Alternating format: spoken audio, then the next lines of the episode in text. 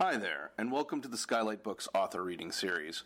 If you'd like to learn more about us and our many upcoming author events, please visit skylightbooks.com, where you can browse our inventory, buy books, and join our Friends with Benefits Club. You can also follow us on Twitter, Tumblr, and Facebook.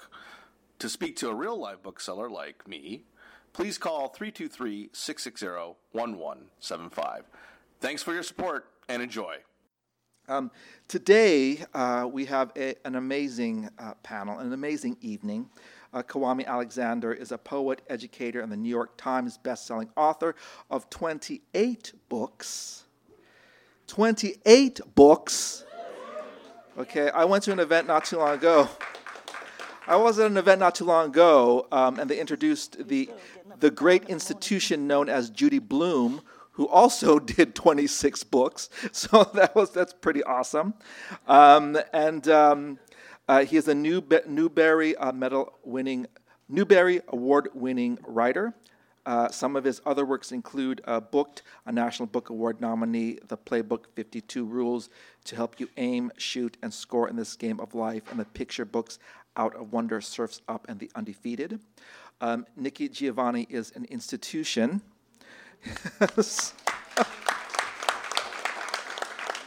She is a poet, activist, mother, and professor, the seven time NAACP Image Award winner, and the first recipient of the Rosa Parks Woman of Courage Award, and holds the Langston Hughes Medal for Outstanding Poetry, among other honors.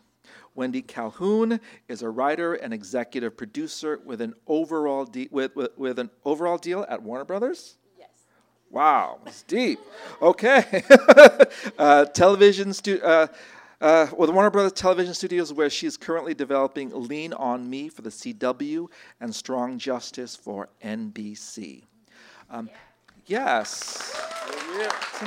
Really and I'm telling people, I'm only using two sentences of their bio, and their bio was like this long. So please check us out at World Wide Web Skylight Books. And then later on, they will be joined by Randy Peterson.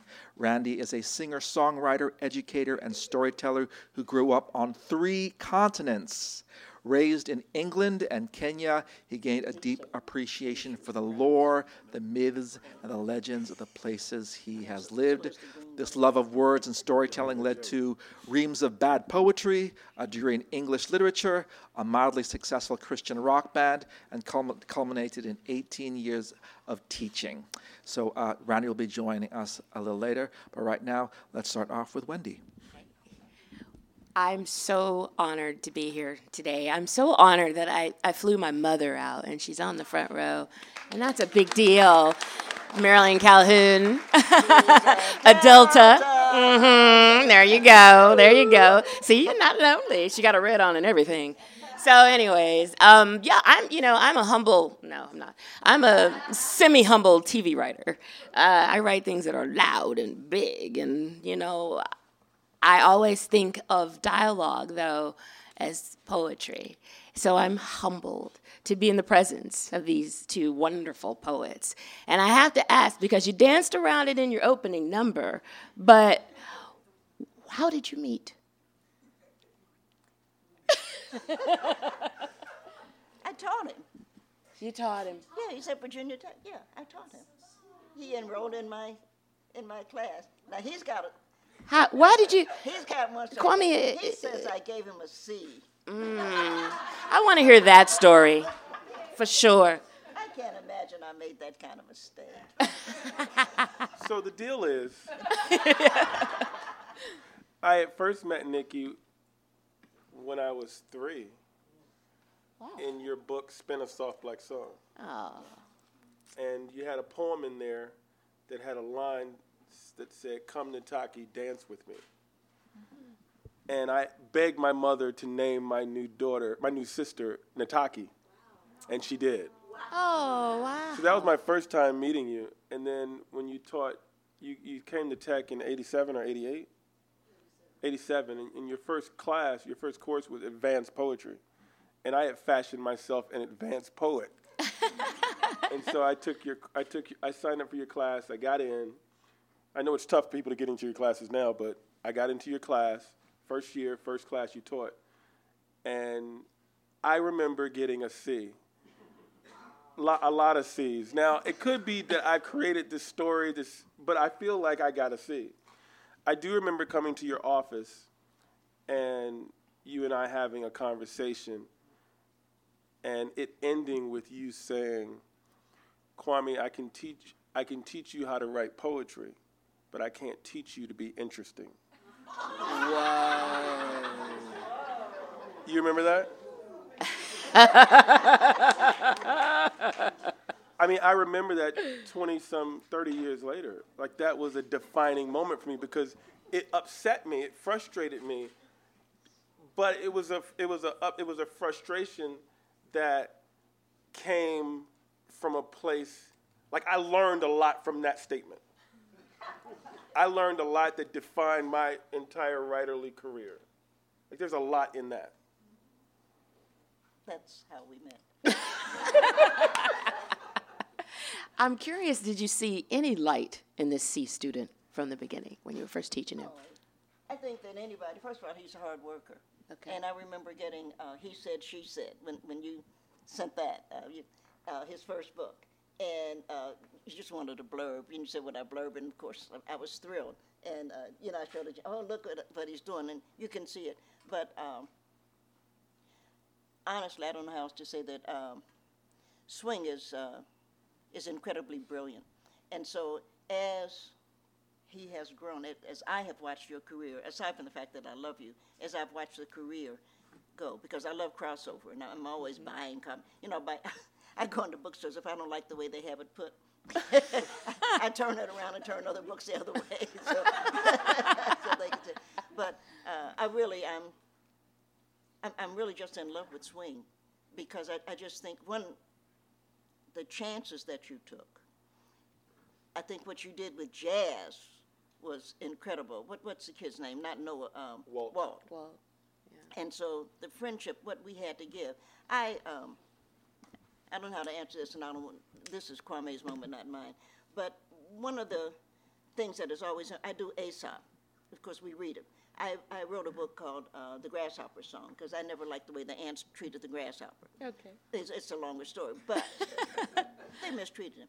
But I've been looking at the turtle and the hare, and they're always saying, you know, my grandfather was a Latin teacher. They're always saying that the that the hare was a lazy, kind of indifferent guy, and he's running along and he stops and has, you know, he takes a nap, you know, they're all oh, crap, crap, crap. And the turtle works so hard, and the turtle, and it's that hard work that gets the turtle over the line. I thought something's wrong with this, and you know how you something's wrong mm. with that. And I finally have come to the conclusion that's something else I'm working on, by the way. And I've come to the conclusion that the hare and the turtle, of course, were friends. They're out there in the forest together. Clearly, something happened to the turtle, and I don't know what, that made him, her, it sad. And the hare is his friend, so the hare wanted to give something to the turtle. All the hare had is speed. So when he wants his friend to have something, all he can give him is his speed. So when he proposes, oh, come on, let's take a, a race, and the turtle says, well, okay, because the turtle, you know, the hare is going to give him the speed because that's like all I have are words, or all other people have are food, or other people have is uh, uh, they do things efficiently. And so the turtle, the, the, the hare had to make sure that the turtle crossed the line because the hare loved the turtle, and the turtle needed a win. And so you're looking at things like that. And This is what class was like. and so, this is what class was like. Being, I took three classes with you. yeah, There are two kinds of teachers in this world. There are teachers who can build and mold and shape human beings that are going to have an impact on the world, or there are teachers who can destroy you.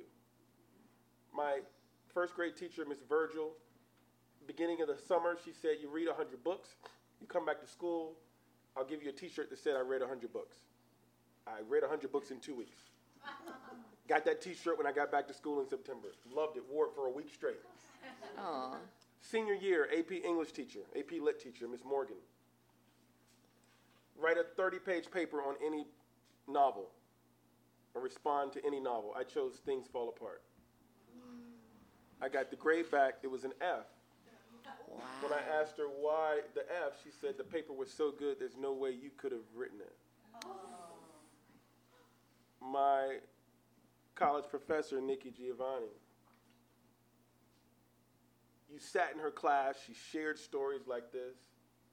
If you had enough sense to get it, to listen, and to learn from it, then you could take that bit of knowledge, that bit of information, and go off into the world and hopefully do something meaningful and significant, like so many of your students have done. What kind of teacher are you going to be? Are you going to be a Miss Morgan, or are you going to be a Nikki Giovanni? Hmm. Oh, thank you. That's sweet. I have to it's say, real. yeah. It's real. I Yeah. mean, because my parents came up to the school and the grade got changed to an A. But what about the kids who don't have the parents to come up to the school? How are they going to know their worth? I think that's the biggest thing that I learned from you is know your worth.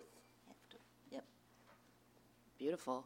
Well, well, you know, I had to, when I sat down to read Swing, I, I started the book and then I had to listen to the audio book because I have been on deadline after deadline. But I was so happy because it's your voice telling me the story and it was so much fun. And I have to ask when I, I because I knew the crossover, so I thought, okay, I'm stepping into a baseball book. But then all of a sudden, the music came and the romantic poetry came. What was the place where you where you found the inspiration to start this story? Um, the story is about baseball, jazz, love, and social justice. There's a lot of, uh, it's also about art. Um, I didn't write this book alone. I wrote it with a really good friend. Her name is Mary Rand Hess. And we wrote a previous novel together called Solo. All I can say is that we tried to layer this book with a lot of different things. We tried to capture the essence of what it means to be a teenager today, and it's a lot of stuff going on. And we tried to layer it in a way that it wasn't like a Spike Lee movie, where it's just so much going on, and you were like, ah! but that it comes together in the end in a seamless way. That wasn't a dig at Spike, y'all. I'm sorry. um, but um, so the inspiration, I mean, the inspiration for all that, it came from Mary, it came from me, it came from us together. It, um, there's mixed media art in the book. Uh, Mary did all the mixed media art. It started because I wanted to include some blackout poems. Blackout poems are where you take uh, a piece of paper, a page from a book, and you black out all the words except the words you want to remain to create a new poem. And so Mary's idea was, well, maybe we should take that a step further. Instead of just blacking out the words, let's create art around the words, mm. which I think is really spectacular. I don't know if I answered the question, but yeah. Well, it sounded like a part of this process was to have those different layers. That was important to you. Yeah, I mean, because if you read good poetry, if you read good poetry, you can read uh, you can read Ego Tripping, Nikki's poem Ego Tripping. It's a lot going on in that poem. Like she takes you through the whole history of just, you know, of blackness, you know, of black womanness. I mean, there's, I think the really, the really good poets know how to put a, say a lot of different things, and as Langston Hughes said it, uh, distill it down, distill the human soul entire, you know, into a few of the right words that really just, you know, impact you. So I come out of that tradition. I think that's what I try to do. Wow. I understand that Good Cry is a book that you have. Is that right? Oh, yes. yes. What about that Good one? Cry. A Good Cry? Yeah, it's Where does that, uh, what about you? Was there a place where you dove into that, uh, where you felt like I have to write this book and why? I, I don't, uh, I'm no good with any of these things. I just got invited recently, by the way, to be the graduate speaker. And I wrote him back. Jenny said, Oh, isn't this wonderful? And I said, Let me answer, because Jenny answered. I wrote him back I said, You, you don't want me to be the graduate speaker. I'm, I'm the worst speaker in the world. You know, that make you all crazy, so I didn't do it, of course. what happened with the, with the good cry is it started with my mother's death, but mommy died 13 years ago. And so there were things that I was pulling out. And as you pull them together, I'm at the age, in all fairness to everybody in the room who does everything, and I am reasonably humble. I, I, I'm, I'm 75 years old, so, you know, they can take it or leave it. And so, you know, you, you get to that point. Maybe if I was 25, I couldn't have written, no, not maybe, I couldn't have written A Good Cry at 25, that book. I couldn't have put it together that way because I would have sort of cared about my editor caring about how I got it done. But now I don't. I'm, work, I'm working on a book that I am just incredibly in love with, and it's called um, Make Me Rain. And Make Me Rain has a poem in it, and I started to bring it. I didn't get it. I don't have enough of it. But this thing that happened to Dr. Ford, and oh yeah, it was terrible. And I didn't want to try to deal with. I just want to mention this, because what disturbed me, the poem that I have, Kwame, is the, the poem is called Laughter, because I can't imagine anything worse than somebody abusing you like that and the laughter. And the, the first line says, and when she dies, she will hear the laughter. I hope that she can hurry back and tell us what it's like. And so we're going to go through that laughter that she heard as these people were abusing her, and the laughter that Donald Trump had when he was saying, oh, you know, she does, I mean, that was supposed to be a joke. And the laughter, in all fairness to the white women in, the, in, in Trump's audience, who were like going, yeah, yeah, you know, what the hell is wrong with them? They used to be 14 and 15 years old. Somebody abused them. What part of their lives don't they remember? Because thank God the white women in, in, in Alabama remembered being 14 and knowing that people like Roy Moore put their hands up there. And so they went and voted against him. What was wrong with those women in Trump's audience? So I've got this thing, and I, what I wanted to do, and it's in Make Me Rain, is I've got laughter as steps. So that as she goes to heaven, she's walking up the steps on this laughter. And um, I just fall in love with some things that I've been doing like that. And one day I'll wake up and I'll say, oh, I need to let it go. Because I've got, I think, 70 something poems in it. One day I just wake up and, and send it off to Rachel. And I say, Rachel, this is, this is the book. And most likely Rachel will, because it really, it's such, an, all fairness to me, it, it's, it, it's just an incredible book. It's a book that only a 75-year-old woman could write, though, because you don't know these things Yeah. at, at, at even I hate to say it like that, but even at 50, who would ever thought you would have said, "Oh, even when I get to at 50, I wouldn't have known that." Who would ever thought of- you would say? Does at anybody 50? have a copy of A Good Cry? It's in Can. I, Yeah. can we get one up here?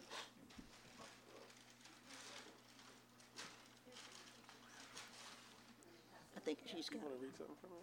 Oh, I can. I'd love that. I'd love for you to read a little swing for us too, if you wouldn't mind. Okay, that's fair enough. Um, well, I've got some. Let me read this poem. and um, most of you wouldn't know him. You will, uh, Kwame, because uh, there's a, a, a young man named Kevin Jones. He's a football player at Virginia Tech. You know Kevin. And I taught Kevin as I taught Kwame. And Kevin is in our Hall of Fame. Okay? And so he came to me and he asked, and the reason I'm going to read this poem is, is I'm here with Kwame uh, Kevin said to me, Nikki, help me. I need to find some words to accept it. Can you help me? And at first I said, Kevin, you know, because he's smart. I said, you can do this. And we were talking back and forth. And I finally said, okay, let me see what I can do. Because we forget, as I said earlier, and it's true, all I have is words. That, that's, that's what I have. I wrote a poem and gave it to Kevin. It's called I Play Football. Some people plant seeds for corn and tomatoes and okra, which grow. Some people clean land, and at evening you can see the deer eating flowers or just standing, mother deer watching her babies. Some people live in crowded cities, and they put out window boxes with herbs, enchanting the folk who walk by. I play football. I have watched men work too long for too little, then come home to smile at their wives and children. I have watched every Saturday, Sunday, Sunday school children offer a song. Preachers offer hope. A choir offers a voice and join the community in prayer to a merciful God that life will be better. I play football. I listen to my parents tell me to go forward. I listen to my teachers tell me I can. I listen to the wind whistling in my ear and sometimes the rain falling on my back, and I understood the true heroes of our nation. I am, my, I am doing my part to be a part of this community, this school, this team. I am humbled to be considered for the Hall of Fame when I know the true heroes are the men and women who every day go, go forward. I play football. I hope I have done my share. I really like that. Thank you.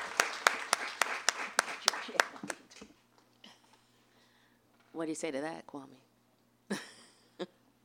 Is she? Do you still learn from your teacher, ever? Or are you?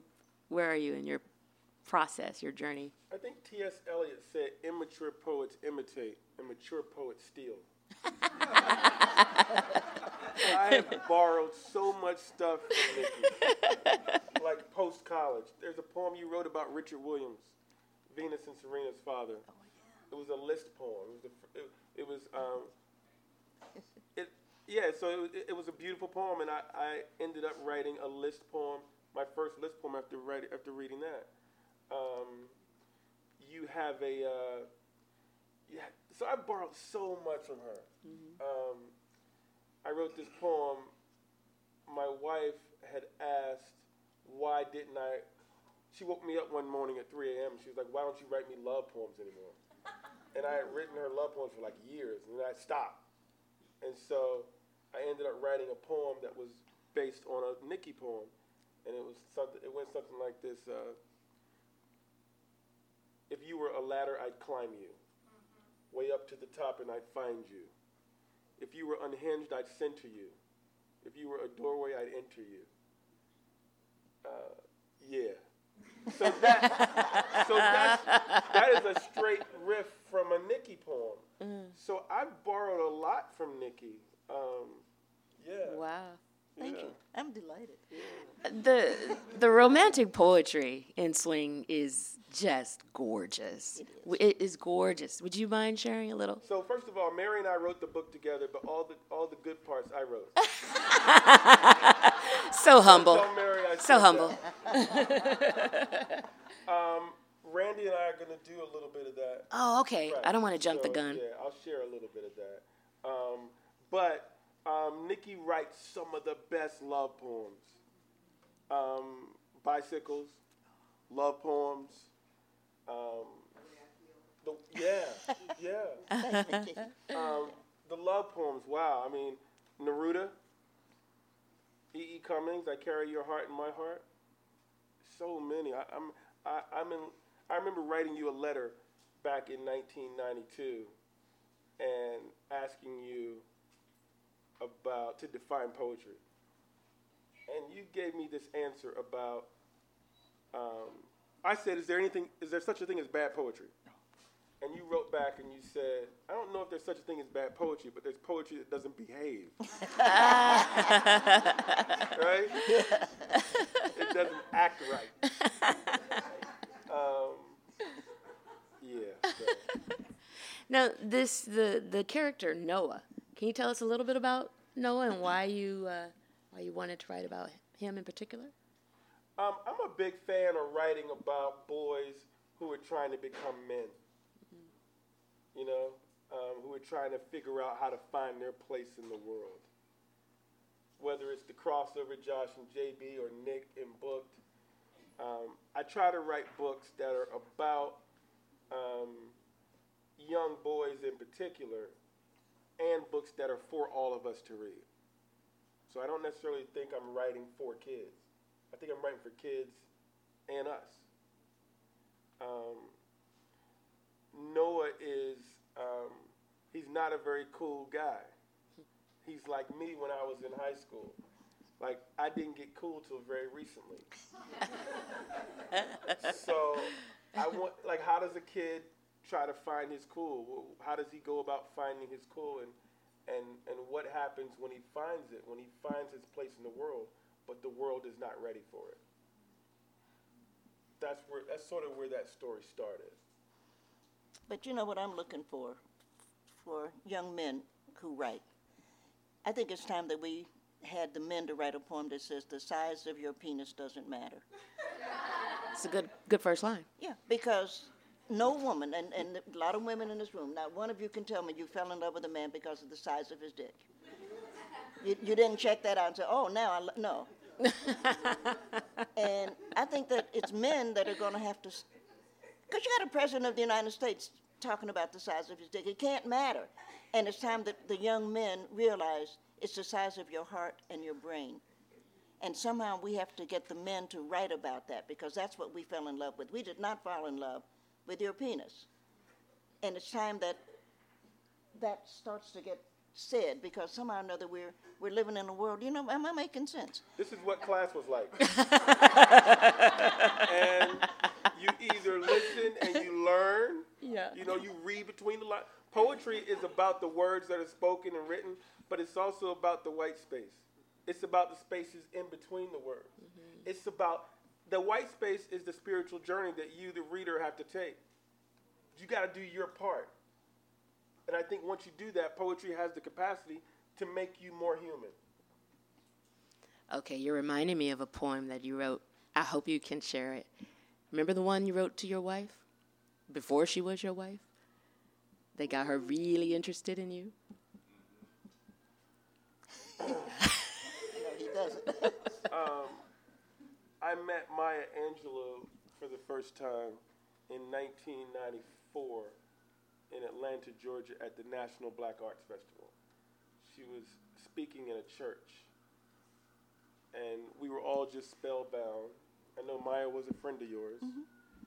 Um, but I'm a better cook. and my, Nobody's keeping score. Maya had read um, Paul Laurence Dunbar's poem, Jump Back, Honey, Jump Back. And the music and the rhythm of it inspired me to write a poem. And I wrote a poem um, for this girl I was dating at the time. I think that's what you're referring to. Yes. I know my honey cares for me. See, I asked her for a dollar, and she gave me. Now, I've dated a lot of girls in my life, but you one day gonna be my wife. I know my sugar's love is true. See, I told my mama, and she told hers. Now, I've dated a lot of girls in my life, but you one day gonna be my wife. I know my baby's heart is mine. See, she tells me all the time, I'm Worth a dime. fine. what took y'all so long? now I dated a lot of girls in my life, but you one day gonna be my wife. My baby's been asking how I feel, wants to know are my feelings real. So I proceed to kiss her on her, politely place my hand on her, whisper these words in her, and hope she doesn't get too excited to hear that I've dated a lot of girls in my life. but you one day gonna be my wife. and she married me. Mm, I love it so much. you know, you are you're a rock star to the middle schoolers and elementary schoolers. I remember when I first told my daughter, she's 11, she goes to the Pilgrim School. I said, "Oh, uh, you know, I'm gonna get to meet Kwame Alexander," and she says, "Oh, he's been at our school." she was it was uh, so I, i'm so curious especially about things like jazz and history and things that you blend into your stories how do your young fans react to that Um, well, I think that we, Randy and I travel around to schools. Like in the past three years, we've gone to about a thousand schools. And when we leave these schools, um, I think the kids are pretty engaged with the idea that books can be cool. And I say that because they come up to us and ask us to sign their arms and foreheads. In addition to the books. Yeah, I mean that, that's that's I mean I think our goal is to get them excited about literature, and to the degree like I did when I sat in Nikki's class, I want them to have that experience. Nine times out of ten, our lessons in Nikki's class were not what you would normally get in a creative writing poetry class. There were stories, there were spirituals, there were all these things that made you want to write poetry.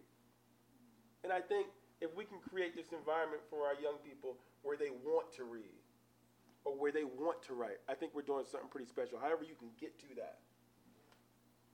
Would you say that's part of your greatest mission and what you're doing? Yeah, definitely, Definitely. definitely, definitely. Do you do you do you encourage your children to write? Do they write for you? I encourage. I mean, I have two daughters, nine, uh, ten, and twenty-seven, and my ten-year-old. We were going to Dubai, and we are going to be on a flight. Like you do. Yeah, we were we were going to be on a flight for eleven hours, and she wanted to watch TV the whole time, and I was like, "Well, you got to read. You got to read for four hours, and you can watch TV for seven. Knowing she'd probably go to sleep for at least four or five, right? So, so I, I had given a speech in front of 5,000 teachers, and during the speech, I came up with this quote off the top of my head. It was about the power of reading, and it was books are like amusement parks, but you got to let kids choose the rides. Mm-hmm. Where that came from was an interview I read with Nikki Giovanni. This is all coming full circle, right? I told y'all I steal words. so, so, so my daughter was in the front row and she heard this speech. So we're on the plane to Dubai, and, and she, I, am like, you got to read for four hours. So she pulls out graphic novels, comic books. Oh, yeah. She's like, cool, I'll read. And I'm like, no, you got to read text. You got to read Roll of Thunder, Hear My Cry. you know, you got to read. And she, and she says, you know what? You don't listen to your own speeches. I thought books were amusement parks. so I let her read the graphic novel. yeah. I'll tell you one thing that's really struck me about what you do is that there are not very many men of color who do what you do. How important is that for you to, to have your voice in this world? That's a good question. You want to answer that? Well, How would you answer it? well, first of all, he can't be uncolored, so we, we can Right. we can erase that. Right. Okay. So now we're saying how important it is for men Yeah. to come in, and we can think about it. Well, goody for the men, but what makes him a man? Mm-hmm. Okay, so we've already eliminated the penis because we recognize. well, we just did. It, it, it's in the way, so that's going to leave him with a spirit, right? If we've, and so how important is it for us spiritually to come into these schools? and share what we have to share. And what he has to share, actually, as he knows, is his imagination. And that's what you bring in. So it doesn't matter his color, it doesn't matter, you know, whether or not he has a penis. What matters is that he brings his imagination and he shares it. And that's what we have to realize, because if he says, I'm colored and I got a dick, he's not going to be able to sell anything. Oh, I see. Well, I will say though, the thing that I love about his books is I feel You- first you of all, what I'm saying? the well, there's a rhythm to the to them that I feel culturally connected to, uh, right off the bat. Now maybe it's because I can't uncolor. I'm not going to, you know, I'm, I'm just here because Kwame called me and said, come out. Okay. but we don't speak English. And that's, that's one of the things that needs to be dealt with. We speak American. That's what we speak. And in bringing the enslaved who were sold in Africa and brought over here, we brought a language. But the language that we brought didn't speak to the language of the buyer. So we had to find a way to bring those together. Am I making sense? So we're going to end up with something called American. That's what we. That's what we're speaking right now. Is American. I had the pleasure of meeting Queen Elizabeth, mm-hmm. and it was such a. I would say it was a pleasure, you know. And I'm a Fisk University graduate. She asked to meet me, of course I know. And I, I wanted to, to say, you know, to her, I'm a Fisk University graduate. and I wanted to talk about her grand, grandmother, uh, Victoria, not, not along, but just a bit. And I said to her, you know, ma'am, you know, you meet her, how are you? And I said, ma'am, we have something in common. she kind of looks up, oh. if we had had a long conversation, I wouldn't have understood a damn word she said. Oh, wow. But she wouldn't have understood me. We speak American, so let's start with what we speak. Mm-hmm. So you say culture, but there is no such thing as anybody in this culture, no matter what color they may outwardly have, who doesn't come from this culture. Mm-hmm. Am I making sense? Yeah. And anybody who is rich, I always love rich white people because I enjoy talking to them about this. Rich white people are not white because their fathers had not wanted their mothers' tits to be messed up, and they sent them down to the slave quarters to drink black milk. You are what you eat. Am I right? I really didn't expect this question to go this way, but I'm, I'm enjoying it. So there's no such thing. We're talking about culture. Well, I'm saying it's all a part. And we keep trying. My generation came from segregation. This generation now, and that includes Kwame, are not segregation. And between segregation and not segregation is still racism. Mm-hmm. But the culture belongs to all of us. You asked a, question, a cultural question. Right. And I'm saying, and, and, and the one thing I wouldn't want, he didn't ask, and I didn't. The only advice I've given Kwame, and to be fair, is if you're flying because he's 6'5, make him send you first class. That was my advice. You know, I don't care where you're going, make him send you first class, the rest of it. But the culture belongs to all of us. And so the less we allow white people to say, well, this is our culture and that's your culture, because it's not true. And actually, you are what you eat, which is why you see fat people running around because they eat McDonald's or KFC or some shit like that. And, and it- it's what makes them sick and fat and, and unhealthy and stuff. We are a part of the culture, and the culture is a part of us. I would, So, I would add to that and say that the books like the crossover and booked and swing, I try to write books. I try to write characters that remind us of what she just said. That we are all part of the same culture, and that we have to recognize the full humanity of each other. Fair. he did it quicker than I did. Was there anything that you really wanted to make sure we, we covered about swing tonight? No, I mean, you I- wanted to share? I just wanted to, I mean, I'm sure you all have, may have some questions for Nikki or I, so I wanted to take a few questions, but no, I'm good. Okay. Yeah, let's do it. Anybody have questions? Yes, lady in front. I have two questions. When you ladder up to heaven with that poem, does the quality of the laughter change? And if we're in this culture, and African Americans are defining American culture now for the past century. Can you speak up? If you're, I'll repeat it. okay. What do you do if you realize you are the culture, you are performing the culture, and maybe contributing more to the culture? How do you escape? How you escape? This is very complex identity. Well, you know, America's been playing a game. She, what, what she's saying is, how do we put it all together? America's been playing a game, and we've been letting them. And so we are a quilt. I live in Appalachia. So one of the things that I love, I think the best white people in America are Appalachians. And there's a long history of what the Appalachian did and stuff. But we are a quilt. And so a little bit of this and a little bit of that. And we have to remember that. And we have to go on. And we started today singing, because I love it so much, leaning on the everlasting arm. We started today just saying, oh, why not do what we want to do? And it didn't matter to me. I can't sing, and I know that. There are things that you don't do well that I enjoy doing. I like quilts. I wish I had bought them. One mistake I made, some, when somebody's going to ask me one day, if you had one thing that you could do that, that you haven't, that you've wanted to do that you didn't, it was when I first went to Gee's Bend, I wish I had bought a quilt. Because, yeah, you could have gotten one for a couple of hundred dollars at $10,000 now. What you're asking is, how do we, oh, that's the truth, if you've seen, oh, and they're beautiful. How do we bring it all together? One is that we quit letting people act like it's not.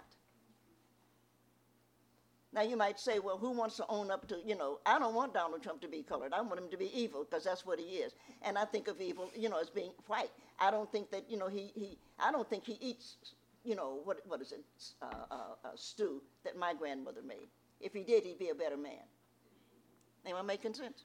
If he listened to the music that I grew up with, he'd be a better man. And one of the things that America has suffered from is that we no longer have the draft because the draft brought us together. It brought the music together, it brought the food together, and it brought the clothes together. And now all we have is poor white boys and, and, and, and, and black men who are not being friends. I think the draft ought to come back. I do. If you're going to have war, you got to have draft. Bring them back together and let us get to know each other. Does that, does that make sense? Oh, but see, I just worry. I, I think that that woman is going to, the last thing she's going to hear is the laughter. But it's a good laughter, right? It, it, I, I don't know. I, I, I'm, I'm just a poet. I just know that if somebody heard and I hear them laughing and I die, that's going to be the last thing I hear. So I don't, I don't know. I, I don't know. But I know that some things aren't funny. And I know that if you cut in Valdosta, Florida, a woman down from a tree who is then hanged upside down and split open, and the baby fallen, and people stamping the baby till you can't tell its gender. It's not funny. And the only thing that you can do is wipe the sweat off of her and pick up the pieces there and sing a song. That's all I know. So we have to keep those songs alive. Yes. You had a question about the process that Kwame you used when you created the blackout poetry. How it's different than creating the, the verse. So the question is how's blackout poetry different from verse? So, when you're writing a, an original poem, you have the full, you know, range of vocabulary to pull from. You have a range of, you know, uh, an expansive range of imagery to pull from. Your figurative language. I mean, it's it's it's a it's a blank slate. with blackout poetry, you only have the words on this page. Okay? And so you've got to be able to create something from the words on this page, and you only have these words. And so you're sort of bound by this.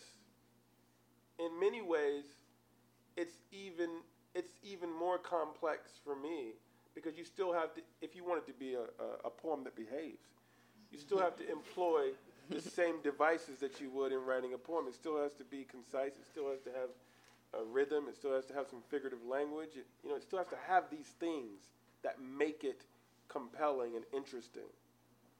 Um, yeah. But it's you know it's it's it's it's very um, like it's it's it's a relief. The process is so um, invigorating when you complete it and when you've done it. That sounds very much like the type of work that I did when I first started writing. I I started writing documentaries and reality uh, on that side, and you think there's no script to it, but there is. But you just take what is real, and now you make it something else. And it's interesting because once, uh, after seven years of doing that, that's still very much my process as a fiction writer. I, you know, my my shows are about real people, typically, or they're about real events that I then take almost like a collage, and then make a new mosaic out of them. I totally understand, but it is fun. It's a lot of math, believe it or not. There's something mathematic about it. Yes, in the pink shirt. Um, good evening. My name's Genevieve, and I'm an educator. I've been a teacher in the Bronx for the last 14 years, and I'm now here in Watts. Um, and I don't have a question, but I just have two very quick appreciations. And the first is uh, that I'm part of the Project Lit community, and so I got the pleasure of meeting you, Kwame, at the summit in Nashville in June.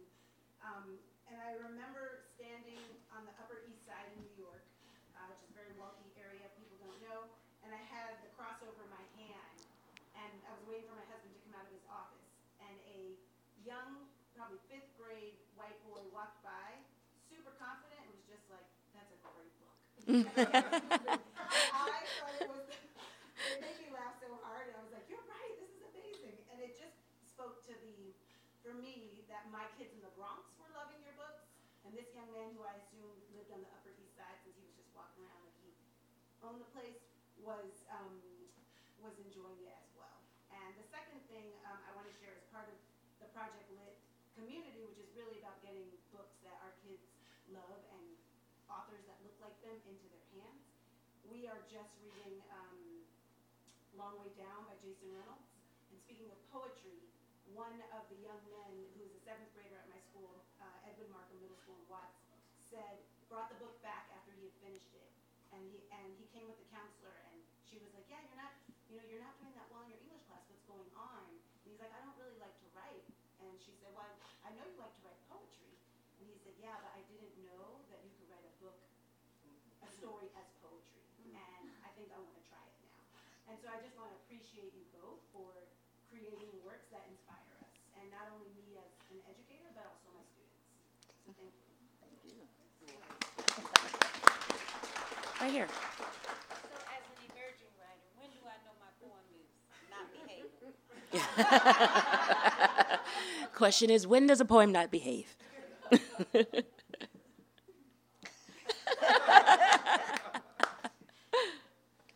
I want to ask the gentleman there. Um, it seems like today everybody is ridiculing people of the, their, their race or skin or culture on mostly social media, and sometimes it gets excluded from restaurants and whatnot. And like there was a what would you do on this lady? She couldn't use her coupon because she was black, and I think people should start seeing us the same and compared as them because it involves like losing friends, losing trust in a lot of things, even though we're not, just because of our race or how we look. Well, you know, let, let's be fair. You don't like everybody because they're white. You don't just go around and see somebody say, "Oh, I love you, you white." so why should they look around and say they love you because you black, or they hate you because you black? And why should you give a damn? Why don't you find the people you like, black, brown, yellow, male, female? Why is this a concern? Oh, this white kid over here called me a nigger. Call him a, a cracker, and go on. I'm serious. You can't sit around. You don't care about some of these people, and they don't care about you. Goody. Now let's go on with our lives. And, and stay off of Facebook, by the way. Get off of Facebook because it'll make you crazy. Because none of those people are having a happy life. If they were having a happy life, they wouldn't be writing on Facebook. They would be living it. It's a, it's a fucking lie. You know that the poem is finished like you know when the okra is fresh. I, got it. I wasn't. I just saw his question. Remember Uh, that. Polka dots shirt, beautiful, yes. Uh,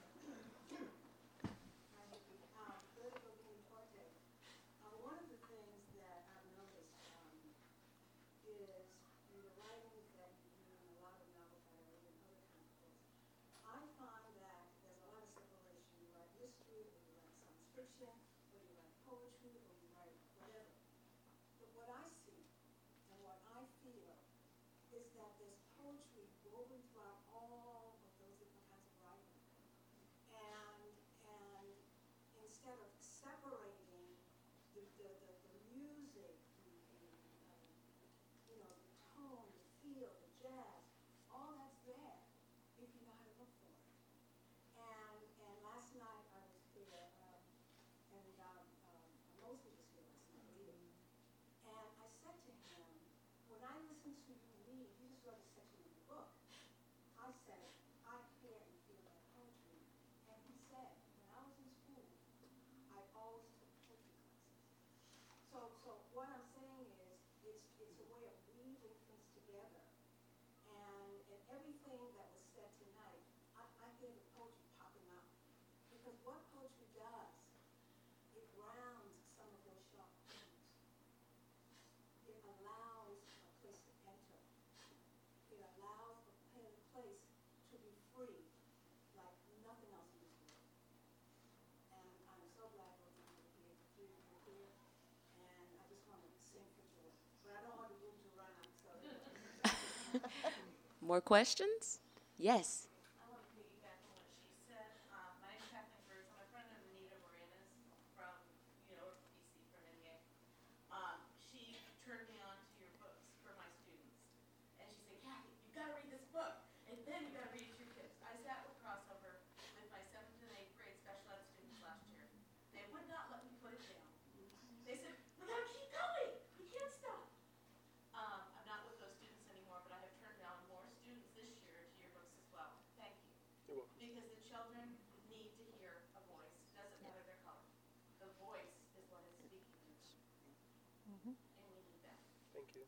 Beautiful.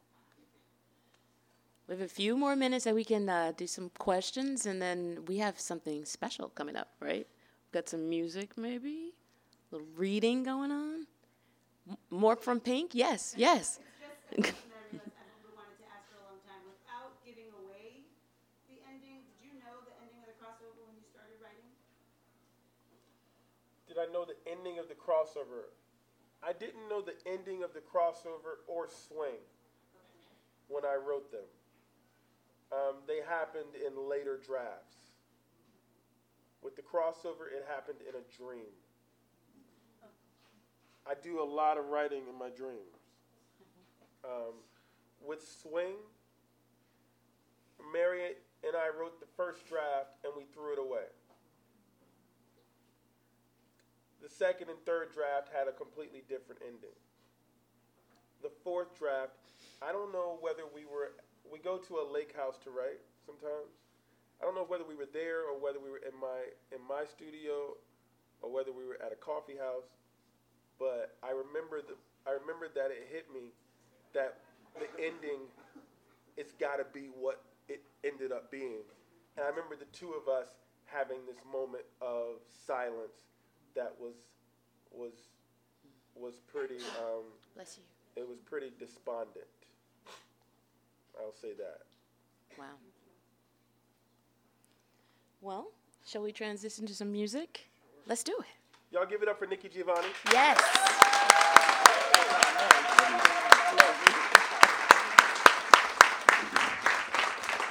And thank you, Wendy. Thank you, Wendy, so much. Thank you. So, what we'll do is we'll move this out of the way, um, and then we will uh, bring Randy to come out and to, uh, to add a music element to the evening. Um, they'll be singing for about 15 minutes. I'm just gonna read a few from the book. And, Okay. Uh, and Randy's gonna play a little bit. Sounds good. And then after after they're done, then we're going to actually start the signing. So um, please stick around for that. All right.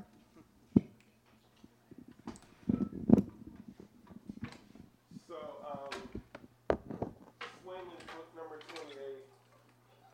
My father has read two of my books, Crossover and Swing. These are the two books he's read. So, um, both of them he called and he said, I think this is the one. So that's kind of a good feeling. Um, it's so good that y'all came out. Thank y'all so much. I appreciate it. Um, Nikki appreciates it. When do you, you head back tomorrow? Wow. Um, Randy and I have been on, you know, 30 cities. This is city number 16, I think. Um, a lot of 5 a.m. flights, a lot of 3 a.m. pickups, um, a couple schools a day, and then a public event. And we've been loving it. It's been great. Our flight leaves at 12:55 a.m. tonight, and we'll get off the plane and go to a school in Franklin, Louisiana. Yes. and apparently they have the uh, the lay the lay flat seats. So I'm going to bed. It is a wrap. We were um, in Key West a couple days ago with um, at Judy Blume's bookstore, which is a lot of fun. Um, and yeah, so swing. I'm just gonna do a few pieces, and you can make up some songs, sing some songs with it. Like you're not gonna tell me what you're. No, you just feel it out. About, uh, I started going to schools 26 years ago, and for 23 years, I visited a thousand schools. And so in 2015, I was burned out. I told my wife, I'm never going to a school again. I'm done. I would do five presentations a day. And it was just a lot of work, and I loved it, but after 20 some years, I was burned out. I didn't want to do it. And then I won the Newbery, and the phone rang off the hook. But it wasn't people just calling saying, we're going to pay you 25 50 $100. They were going to pay you whatever you wanted. And my wife was like, You're going back on the road. and I didn't know exactly, you know, how that was going to work because again, I was burned out and I didn't have any passion for it. And so I was on NPR talking about the Newbery, and Randy called me and he said, "Yo, um, are you on NPR right now?" And I was like, Nah, dude, that was recorded yesterday." I was trying to distract him. I was hoping he would be. And I said, "What are you doing?" And he said, "I retired." He had been teaching for 18 years and he retired. And I said, "Well, I'm going to be at Politics and Prose, so why don't you come out and bring your guitar?" And that was in 2015, and we've been on the road together for three years. I guess, yeah. I sort of found my passion for visiting schools again, and, and, and this is sort of what happens. We were halfway through junior year, rounding the bases, about to score. Walt was still pretending like he wasn't weird and front and cool.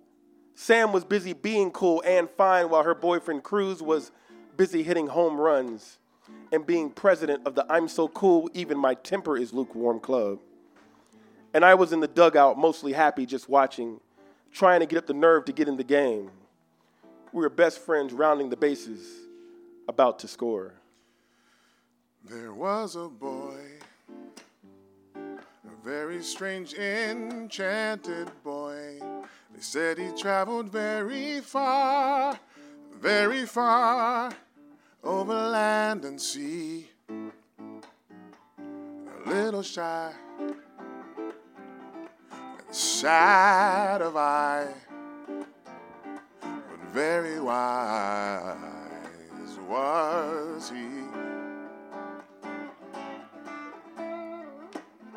Then one day, magic day, he passed my way, and we spoke of many things, fools and kings. This he said to me greatest thing you'll ever learn is just to love and be loved in return. Be loved in return, yeah. We were halfway through junior year, rounding the bases, about to score. Things were pretty much normal. Baseball was still king, but people were also talking about the American flags randomly popping up around town, on car windows, in graveyards, graffitied on freeway exit signs, anywhere, everywhere. Spray painted on a stop sign near his house is a red, white, and blue Lone Star with one word underneath it America, with a question mark. Why the question mark, though? Has America lived up to its ideals? My best friend Walt says there's a debt to be paid, and it's time to cash the check. Let America be America for all. What's in your wallet, Noah? You got all that from a question mark? I'm just saying the flags are a sign of what? Of things falling apart. Dude, your brain is like a mashup of everything you've ever read or seen or heard. Hey, I'm just being real. Somebody posted they saw someone in a white sheet putting the flags up. What, like the Klan? Nah, like a ghost, literally disappearing into the darkness.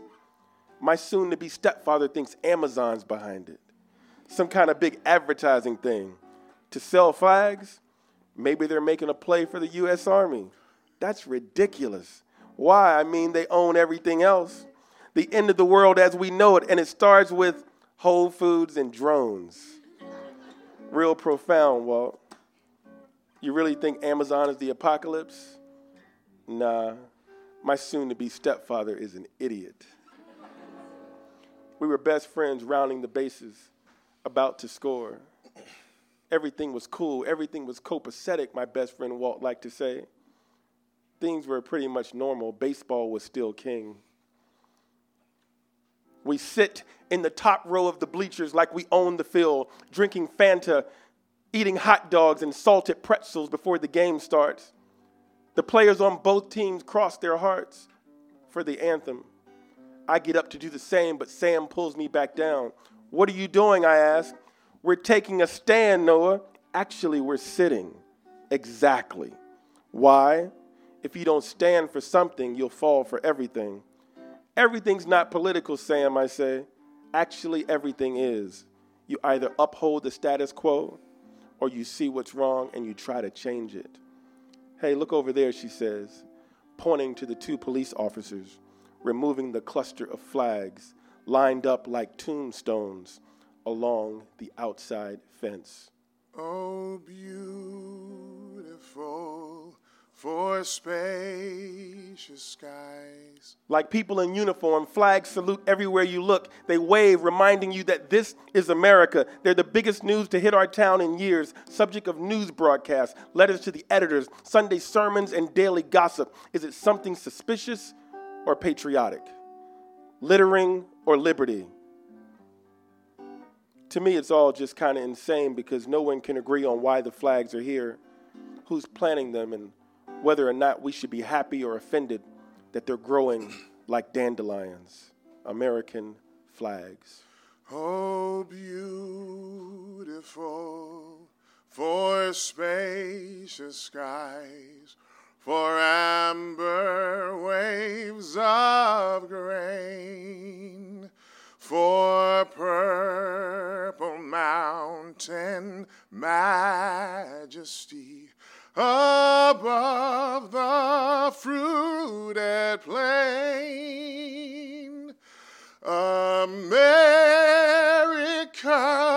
America, God shed his grace on thee and crown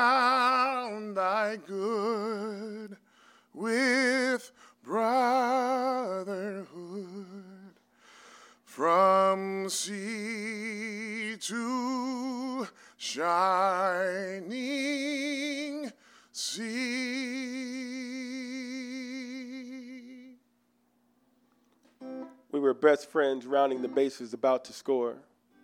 Everything was cool, my best friend Walt liked to say. Noah likes a girl.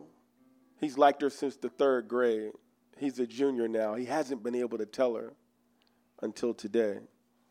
I look at Cruz. I look at Sam. I look at the blank faces, the glaring time on the clock. I try not to let my lips become bricks, my tongue an anchor, my mouth a desert. Got you under my skin. Way down deep in the heart of me. So deep in my heart, you're really a part of me. I don't really like to say it, but I got you under my skin. There's this song which always reminds me of one of those cowboy movies where a girl is getting harassed at the bar by some drunk, and then a smooth, handsome cowboy with a thick mustache moseys in with his hat low over his eyes and utters a few slick words. Hey there, partner. Why don't you leave the little lady be? Less like a question, more like an ultimatum, and the drunk fool will answer, I reckon this is none of your business, stranger, and clumsily pull out his six shooter, at which point he will get shot dead between the ears by the handsome stranger, who will then ride off into the sunset with the girl on his arm. Tonight, you're the star, I say to myself, and this is your movie. You will reach into your pocket and pull out a folded piece of paper. You will open it because Keep going. This, it works. It works. It's a moment. That doesn't work, but that works.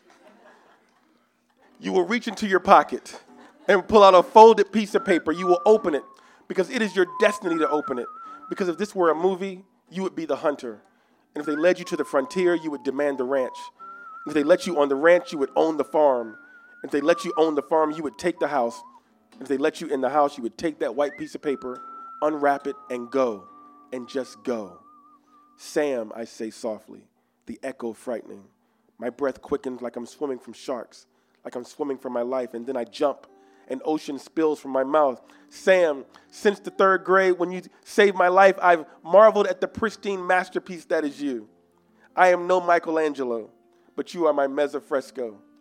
This moment here is my primo canvas. I am not a superhero. I am not a superstar. I am not Superman. I am just a boy colored by the scent of a woman. Sam, I am not a painter, but I will paint you with kindness and passion. Prove it, loser, her boyfriend Cruz yells. speed walking toward me like he's up to bat in the bottom of the ninth with the bases loaded. So I reach into my pocket and I pull out a pitch I've been waiting all my life to throw. Got you under my skin. Way down deep in the heart of me, so deep in my heart, you're really a part of me. I don't really like to say it. Got you under my skin. Got you under my skin. Got you under my skin. We were halfway through junior year, rounding the bases, Got you under my skin. about to score. We were best friends. Everything was cool. Everything was copacetic, my best friend Walt liked to say, until it wasn't. Randy Preston, y'all. Thank you so much. Keep it going for Kwame Alexander.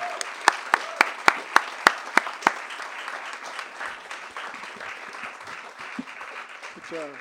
Yeah. Thank y'all so much for letting us do that. Um, before we sign books, Nikki and I are going to sign books. Does anybody have any last questions about swing that we can answer? Yes.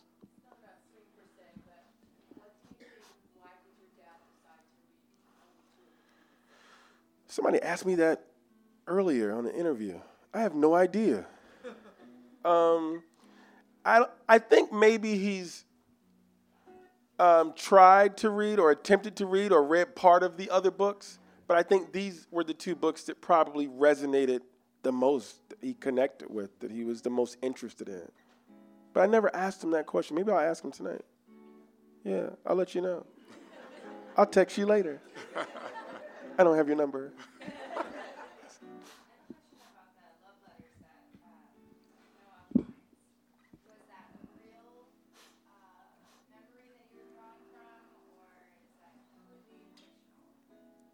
Um, so in the book, Noah finds uh, he buys his mother a Louis Vuitton, used Louis Vuitton Keepall bag from a thrift shop for her birthday, and in the bag, at the bottom, he finds some love letters.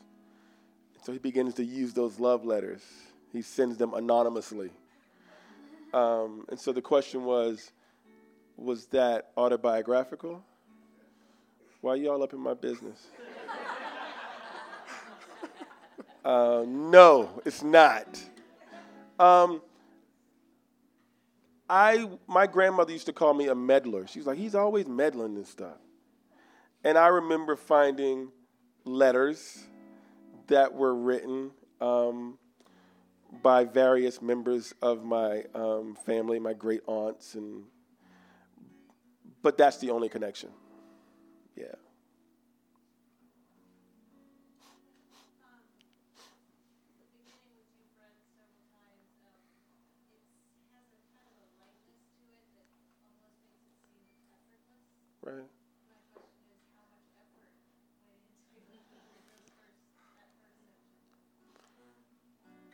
So when Mary and I threw the first draft away,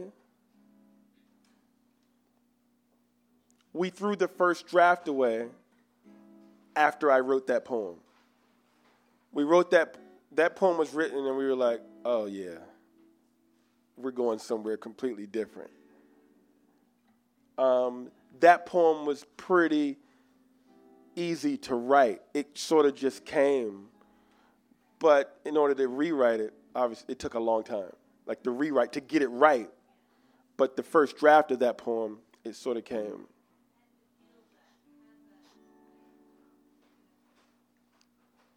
Thank you. Yeah, yeah, yeah. Y'all have been awesome. This is great. Um, we're going to sign books. Nikki, thank you so much again for coming.